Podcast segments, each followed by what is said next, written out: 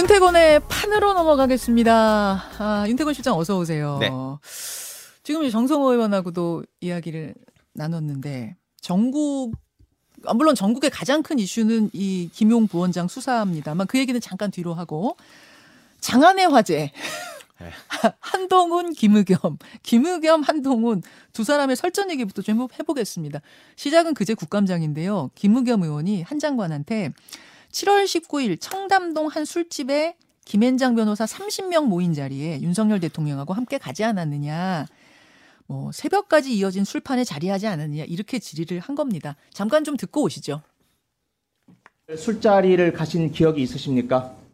제보 내용에 따르면 김앤장 변호사 30명 가량이 있었습니다. 그리고 윤석열 대통령도 이 자리에 이 청담동의 바에 합류를 했습니다. 의원님 잠깐 네. 제가 자, 기회를 그러면- 드리겠습니다. 의원님 자, 이분 말씀하시기 처음 전에 보시는 제가 분이에요? 기회를 드릴게요. 아니요, 나중에, 예. 나중에 하세요. 이 내용에 대해서 어느 언론사 기자가 이분에게 확인을 받았습니다. 근데 한동훈의 윤석열까지 다 온 거야. 네, 와가지고 술 마시고 노래 부르고 제가 노래를 부르고 동백 아가- 아가씨를 했다고요? 셋이 넘어서 이렇게 공개적으로 대한민국 법무부 장관을 모욕할 정도로 자신 있는 말씀이세요? 저를 지금 스토킹하는 쪽하고 같이 야합해서 말씀하신 거잖아요. 저는 법무부 장관 직 포함해가지고 다 걸겠습니다. 의원님 뭐 거시겠습니까? 자, 이렇게 되자, 되자, 아, 어제, 저, 김의겸 의원이 입장문 냈습니다. 뭘 걸어라! 막 이러는데 국회를 도박판으로 만들지 말아라! 한 장관은. 이렇게 냈고, 또 반면에 한 장관은, 어, 법적인 책임 묻겠다. 저, 저 매체하고 협업했다고 했으니, 그거는 이제 면책 특권을 벗어난 거다. 그렇기 때문에 고소고발 하겠다. 이런 입장문을 양쪽이 내고 막, 어, 지금 네. 2차전, 3차전 가는 분위기예요. 어떻게 보, 보세요? 돌아가는 거. 전 저기 이제 참 뉴스를 보고요. 김의겸 의원이 이렇게 제기를 했지 않습니까? 사실 그 의원들이 이런 의혹 제기할 때 이른바 빌드업을 한다 그러죠. 음. 말하자면 함정질을 하는 경우도 있어요. 중요한 증거는 딱 숨겨놓고 아, 이렇게 잘못된 대답을 하기 유도해가지고 이런 거 있잖아 하고 짠! 딱 들이미는 거죠. 예, 예. 뭐 있는 줄 알았어요. 그래서 그게 아, 근데 너무 없더라고요. 그러니까 그 뒤에 이제 있는 줄 알았으면 최소한의 조금 더 뭔가 이제 방증이라도 있을 줄 알았는데 예, 예. 그 뒤에 보도를 봐도 날짜도 정확하지 않다. 청담동이라고 하는데 어느 술집인지 가게인지도 모르겠다. 특정 못. 김앤장 30명이라고 하면 김앤장 변호사가 한 음. 900명 되는 걸로 아는데 뭐좀 낮은 변호사까지 해서 대통령 술자리에 가면은 되게 높은 사람들이 갈 거 아닙니까? 말하자면 높죠. 만약 그런 자리가 있다면 네. 그렇게 30명이 모였으면 소문이 난다든가 한 명이나 특정을 저도 이제 기자를 해봤으니까 김의겸 의원도 기자 하셨으니까 음. 특정하기가 되게 쉬워져요. 음. 그렇게 되면 맞아요. 근데 나온 게 하나도 없어요. 음. 단 하나도. 예. 그러니까 조금 저는 당황스럽더라고요. 저 질의보다 그 뒤에 후속적인 걸 보면서 첼리스트 그 현장에 있었던 첼리스트가 남자친구랑 그날 밤에 통화한 거 요게 하나 이제 그렇죠. 그리고. 그래서 저 의혹 제기한 쪽에서 그 첼리스트한테 접촉을 시도했는데 이분은 우리의 취재에 응하지 않는다. 민주시민 여러분 많이 도와주십시오. 이게 끝이던데요. 또 하나는 이제 네. 이세창 전 자유총연맹 뭐 권한대행, 어, 강제 권한대행이었던 분이 분한테 뭐 이렇게 뭐라 그래야 돼? 질의 질의를 네. 해서 답변 들은 거. 요걸 또 하나 네. 근거로. 그러니까 그분의 뭐는 어, 어, 어, 그렇지 뭐. 약간 그런 식이었고. 그러니까 그렇게 되면 뭐 예컨대 한 장관하고 그 이세창이라는 분하고 평소에 이런저런 관계가 있었다. 이런 게 보통 나 가지고 질의를 하는데 그게 이제 전혀 없어가지고 저는 이제 한 장관이 뭐 건다 이 말한 건 그건 것 같아요. 우리 방송에서인지 딴 데서인지 이제 그. 김의겸 의원이 음. 코인 수사 이야기하면서 뭐 장관직을 걸고 해야 되는 거 아니냐. 그런 의원이 이제 그 했죠. 코인 관련된 미국 출장 한 네. 장관 미국 출장 의혹 제시하면서 한 장관 직 거십시오라는 이야기를 네. 인터뷰 중에 했었죠. 그러니까 그걸 기억했다가 이야기한 것 같아요. 네. 음, 뭐 그래요. 하여튼 이게 진실 게임 양상으로 지금 흘러가고 있는 상황인데 네. 제가 궁금한 건 그게 뭐 누가 맞다 그러다 지금 우리가 우리가 여기서 딱 결론 이렇게 내릴 수는 없고 그걸 떠나서 제가 궁금한 건 김의겸 의원이 유독 한동훈 장관을 강하게 몰아붙이고 한 장관도 다른 의원보다 김의겸 의원 만났을 때 강하게 응수하고 희한하게 두 사람이 자꾸 부딪혀요. 그러니까 그 코인 이야기도 있었고 왜 그 이재정 의원이 뭐 어느 행사장에서 피하려고 그랬는데 와서 막 악수를 하- 하더라 이런 이야기를 했었잖아요 김의겸 의원이. 근데 그것도 이제 그 행사장 사진을 보면 이게 아닌 걸로 나왔었는데 김의겸 의원은 자기 의정 활동의 컨셉을 뭐 그렇게 잡은 것 같아요. 이제 뭐 한동훈 저격수 아. 이런 식으로 해가지고 그러니까 한 장관 입장에서는 그 기분이 좋지는 않을 것이고 이 본인 입장에서는 이 저격이라는 게 음. 나의 아픈 부분을 저격하는 것도 아니라 계속 이렇게 뭐 오바를 한다. 음. 그러니까 강하게 나가도 되겠다 이 사람한테는 제가 한번 이 자리에서 한 장관이 아. 가만 보면 좀 사람 가리는 것 같다. 아, 그러니까 이런 사람 말씀- 가려 가리는 것 예, 같다 예, 하셨어요. 세게 말하는 사람하고 이제 예. 약하게 말하는 사람하고 예. 좀 다르다 이런 말씀드렸는데 예. 그 가리는 사람 중에 한 분이 아닌가 한 분이 된 것 같아요. 아, 이 사람한테 내가 좀 세게 해도 나가도 되겠다. 되겠구나. 예. 자, 그럼 아까 전에 의정 활동의 어떤 목표를 한동훈 뭐 저격수로 목표라기보다 컨셉 컨셉, 하나. 컨셉, 예. 컨셉을 그렇게 잡은 것 같다고 지금 논평하셨는데 네. 그렇게 잡은 이유는 그럼 뭐라고 보세요? 세잖아요. 아 한동훈이 한동훈- 세니까 예, 그렇죠. 한동훈 뉴스가 계속 나지 않습니까? 한동훈하고 이제 엮여가지고. 그러니까 이런 부분으로 보는 거겠죠. 이게 지지층 입장에서는 아, 잘한다. 음. 조금 이렇게 뭐 오류가 있더라도 이 노력하는 게 가상하고 한동훈을 상대해야 된다라고 하는 거 음. 하고 이제 또 그 반대층 보수 지지층 입장에서는 잘한다. 음, 옛날에 윤석열을 뭐 추미애 뭐 이렇게 키워줬듯이 아. 이제 김의겸이 우리 키워주고 있다. 잘한다. 이렇게 거꾸로 박수를 아, 치는 거죠. 양쪽이 다 서로 좋아하는군요. 그렇죠. 잘한다, 잘한다. 강성 지지층 양쪽은 좋아하는데 이제 중간의 입장이라든지 민주당 아까 정성호 의원님도 이제 애둘러서 말씀하시는 네. 걸 제가 들었는데 민주당 분위기 조금 그런 것 같아요. 제가 이제 그런 이야기를 한번 물어봤거든요. 과거에는 이렇게 국정감사 특히 야당은 그 말하자면 작전 팀워크 짜거든요. 음. 이런 질문을 이 의원이 어, 하고 짜죠. 그다음에 이 다음에 받아가지고 하고 네. 요새 그런 거 안 하냐 그러니까 뭐 잘 안 한다 아. 그런 이야기도 돌아오더라고요. 예. 그렇군요. 어, 그러니까 김의겸 의원의 질문도 좀 이게 마지막 결정적인 증거 못 내미는 게 되면 헛발질이 되는 네. 거고 또 한동훈 장관도 그렇다고 해서 아니면 아니라고 하면 되지 너무 또 막 그렇게 한 거 아니야라는 또 얘기도 나오고 네. 뭐 이런 상황이지만 양쪽 다 두 사람은 다 각각 잃을 게 없다. 네. 음. 근데 이제 가지 있을 거예요. 이 김 한동훈 장관 입장에서는 제가 생각할 때 한동훈 장관은 지금 위상이라든지 이런 게 몇 달 지나고 훨씬 달라졌어요. 음. 그러니까 제가 여러 번 말하지만은 지금 10인 사람은 30이 목표가 될 수 있어요. 근데 음, 음. 30, 40인 사람은 60, 70이 목표가 돼야 되는 거거든요. 음. 제가 볼 때 한 장관은 상당히 많이 올라왔기 때문에 더 위가 목표가 돼야 되는 거예요. 그렇다면은 이렇게 약간 드잡이 하는 식은 좋지가 않을 수도 있죠. 몇 달 전에 한동훈이면은 와 이러는데 이제는 음, 한동훈이 이제는 좀 달라졌으니까. 톤 예. 조절해야 된다 그런 그런 이야기신 거고 그 김의겸 의원 같은 경우에는 지금 비례 의원이시죠. 그러면은 더 좀 저 어떻게 뭐 지역구 의원으로 그러니까 가기 위한 이제 원래는 그 과거에 이제 군산에 출마를 하려다가 이게 잘 안 돼가지고 비례로 돌아섰는데 뭐 김의겸 의원 본인 생각 제가 모르겠습니다만은 보통 정치인들은 재선이 특별한 일은 없는 이상 음. 재선이 목표기 때문에 본인이 이제 그런 생각이 있을 가능성이 높죠. 그러니까 지지층의 어떤 눈높이에 네. 더 맞추려고 하는 것이 그런 배경으로도 깔려 있지 않은가? 뭐 그런 그렇죠. 예, 논평도 그건 가능하겠네요. 뭐 누구나 모든 정치인은 뭐 당연한 재선을 얘기고요. 준비하는 거니까요. 알겠습니다. 가장 뜨거운 이슈 불법 대선 자금 수사로 넘어가 보겠습니다. 아, 지난 수요일부터 딱 일주일입니다, 여러분. 네. 되게 오래된 것 같은데 딱 일주일밖에 안 됐어요.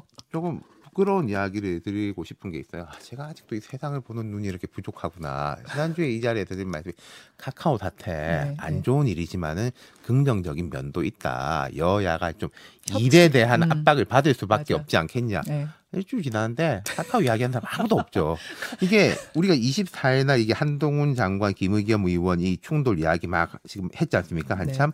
그날 저 최태원 회장, 김범수 뭐라고 그러죠? 오너라고 그러나? 그리고 김- 이제 음, 네이버의 이혜진, 김범수, 최대 주주 네. 다 국회 왔어요. 제일 음. 큰 뉴스 돼야 되지 않습니까? 그렇죠. 관심 없어요. 다 묻혔어요. 그렇죠. 다 묻혔어요. 그 기업 쪽 사람들도 되게 안도의 한숨을 내시더라고요. 우리는 이제 그냥 넘어갔다. 이러면서. 그러니까 지난주에 야 카카오가 나쁜 일이지만 이제 정치 한번 협치 한번 되겠구나 네, 그리고 하셨는데 또 그거 깨졌고 팬데믹 이후에 해야 될 일들을 할 수밖에 없는 상황이 됐다라고 했는데 음. 뭐다 깨졌죠. 네. 정말 어제 그 시정연설 장면은 지금 우리 정치 상황을 보여주는 아주 상징적인 장면이라고 전 보거든요. 그렇죠. 반은 텅 비고 반만 가득 찬 네. 국회에서 대통령이 빨간 넥타이 메고 연설하는 거 어떻게 보셨어요? 그냥 말씀하신 대로 지금 이 현 상황을 상징적으로 보여준 거 아니겠습니까? 그리고 이게 이런 느낌이 들었어요. 서로 서로가 서로한테 압박이 안 되고 있다. 아, 아, 서, 예. 그, 무- 그런, 그거 뭐예요? 그러면 서로 자, 서로가. 야당이 이렇게 세게 나가면은 아, 여당이 좀 주춤거리고 압박이 돼야 되고 또 여당이 뭐 대통령이 이렇게 네. 세게 나가면 야당이 좀 압박이 돼야 되는데 서로한테 압박이 안 돼요. 그러니까 제가 어느 글에다가 이런 말을 썼는데 실력 없는 실력 행사. 실력 없는 실력 행사가 무슨 말이에요? 우리 실력 행사를 한다 그러지 네. 않습니까? 물리력으로 뭐 네. 어쩐다 저쩐다라고 네. 하면 그게 실력 힘을 쓰면은 그게 힘이 통해야 되잖아요. 네. 실력으로 나타나야 되잖아요. 실력 행사를 하는데 실력이 영향을 못 받는 거죠. 서로 간에. 아, 그게 이제 지지율로도 좀 저는 흐름을 보는데 네. 사실은 이렇게 뭐 사정정국, 적폐청산 이런 거 하면은 여당의 지지율 쭉 올라가야 되고 또 뭐 야당에서도 어 탄압이다, 야당 탄압 이러면, 이런 네. 구호 외치면 또 야당 지지율 쭉 올라가야 되고 뭐 이런 게 있어야 되는데 지금 보면 양쪽이 다 뭐 영향을 안 받아요 그런 이슈들에 그러니까요. 지지율 그냥 그렇 네, 다둘 다 압박을 안 그냥 그냥 그래요. 네. 그렇죠 지금 실제로 대통령 지지율에도 앞으로 영향을 미칠 것들은 경제 문제일 경제죠 거예요. 경제죠 사실은 몇 달 전은 참 이게 사실은 뭐 우리 음. 정부가 크게 잘못해서 하기보다 세계가 다 힘든데 음. 이런 인식이 있었는데 뭐 그 이후에 뭐 정부가 특별히 잘못했다기보다 임기가 길어지는 거지 않습니까? 그러면은 가족들이 아, 우리 IMF가 힘들다 하다가 계속 힘들면은 음. 아버지 뭐 합니까? 음, 이렇게 음. 가게 돼 있잖아요. 그럼요. 음. 그렇게 이제 프레임이 갈 수밖에 없는 거죠. 음. 대통령하고 내각에다가 책임이 지워지는 게 되는 거고. 그러니까 이게 제일 중요하다. 다들 그렇게 이야기를 하죠. 음. 그리고 그렇게 생각할 겁니다만은 거꾸로 말하면은 그러니까 야당의 이런 행위들은 별로 압박이 안 된다는 거죠. 음, 여당한테도 음. 대통령실에. 제가 앞에서도 얘기했습니다만, 그러니까 결국 중도층이 보기에는 무당층, 중도층들이 보는 상당히 많은 수죠. 그 수가 점점 더 늘어나고 있고 보기에는 이쪽도 마음에 안 들고 저쪽도 마음에 안 들고 경제 살려, 어 뭐 하고 있는 거야 지금 이런 분위기가 지지율에 지금 다 나타나고 있는 거죠. 그러니까 어 대통령실하고 여당은 이건 명확하게 알아야 되는 게 짐이 두 개인 거예요. 야당하고 싸우는 거 하나의 전선이 있고 경제란 두 개의 전선을 유지하고 있는데 그러니까 아까 제가 야당하고 전선에서는 별로 압박을 안 받는다 말씀드렸는데 국민들은 그거는 보거든요. 뭘 열심히 하고 있느냐. 음, 음, 음. 지금 이거 말고 저거만 열심히 하고 있는 거 아니야? 음. 라는 식의 인식이 점점 깊어지는 거. 뭐 한동훈 장관 지지층에서는 사이다입니다마는 한동훈 장관이 계속 주목받고 한동훈 이야기가 자꾸 나오는 것도 아까 제가 몇 달 전하고 달라진다라는 말씀을 드린 게 그런 거예요. 한 아. 장관 본인이 예. 일을 잘한다 못한다가 아니라 예. 왜 한동훈만 자꾸 보여? 아. 라는 식의 목소리가 딴 사람들은 뭐 하길래 이제 이렇게 되는 그러니까요. 거야. 예. 이렇게 된다는 말씀이에요. 알겠습니다.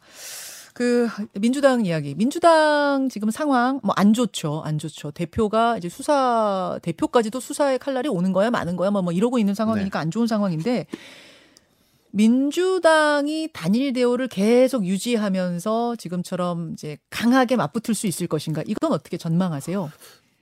제가 드린 말씀 반복들이 반복하자면은 재판 같은 건 몇 년이나 가는데 사람들이 어느 정도 납득할 수 있는 구체적 증거가 나오느냐. 아까 이제 정성호 의원님 말씀도 제가 들었습니다. 민주당에서도 뭐 이게 남욱 정민 뭐 이렇게 해서 유동규까지는 간 것 같다. 음. 근데 유동규에서 김용까지 간 건 모르겠다. 딱 지금 그- 알 수. 없다. 예, 그렇게 예. 긋고 있는 거잖아요. 네, 근데 이제 뭐 검찰 입장은 제가 검찰 입장에 직접 들은 건 아닙니다만은 법원에서 영장도 발부를 했고 뭘 이제 갖고 있다. 아까 제가 말씀드린 빌드업 이제 이런 식으로 하고 있는 건데 아, 김용까지 간 게 우리가 어느 정도 이렇게 인정이 되는 증거가 나온다면 음. 국면이 달라지는 건 거죠. 물론 지금 민주당 내에서 일부 그런 말씀은 정 의원님도 딴 데서 그런 말씀 하신 거 들었는데 그럴 가능성은 낮지만 음. 만약에 뭐 김용 본인의 비리일 수도 있는 거 아니냐. 음. 아, 아. 그까지 가면 좀 쉽지 않아질 것 같아요. 제 생각에는 지금 이제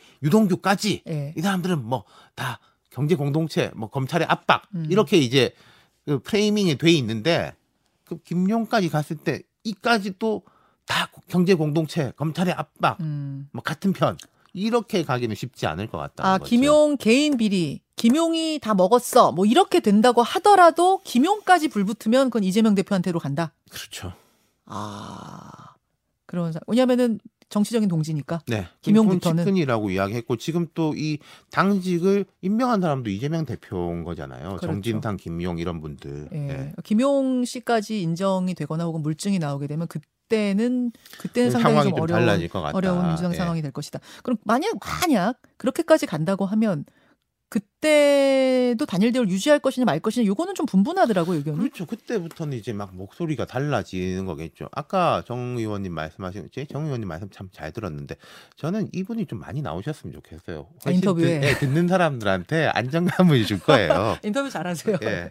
근데 거기서 이제 총선을 앞두고란 말씀하셨단 말이에요. 음. 단일 대우가 중요한 게 아니라 총선을 앞두고가 중요한 건데 방점이 거기에요. 그렇죠. 어떤 어. 사람들은 총선을 앞두니까 네, 우리가 네. 흔들리지 말아야 된다고 생각할 거고 어떤 사람들은 총선을 앞두니까 빨리 정리를 하고 바뀌어야 된다고 생각할 것이고 선 그어야 된다는 사람과 그렇죠. 같이 가야 된다는 사람이 네. 총선에서 어떻게 유, 유리하고 불리하고를 보느냐에 따라 다르다. 네, 그게 이제 이제는 단기적으로는 이게 지금 유동규에서 김용으로 넘어가는 이 상황. 그러니까 민주당 입장에서는 유동규 씨한테서 방어막, 방화벽을 칠 수 있을 것인가. 거기가 근데- 1차. 그렇죠. 근데 이제 김용까지 불이 붙으면은 김용하고 이재명 대표 사이에 방화벽을 치려고 하겠지만 그건 좀 어려울 거다 이런 느낌이 들어요. 그리고 총선에 이제 유불리를 따지게 될 것이다. 그렇죠. 네. 여기까지 판 읽어봤습니다. 아, 윤태곤 실장님 고맙습니다. 감사합니다. 김현정의 뉴스쇼는 시청자 여러분의 참여를 기다립니다. 구독과 좋아요, 댓글 잊지 않으셨죠? 알림 설정을 해두시면 평일 아침 7시 20분 실시간 라이브도 참여하실 수 있습니다.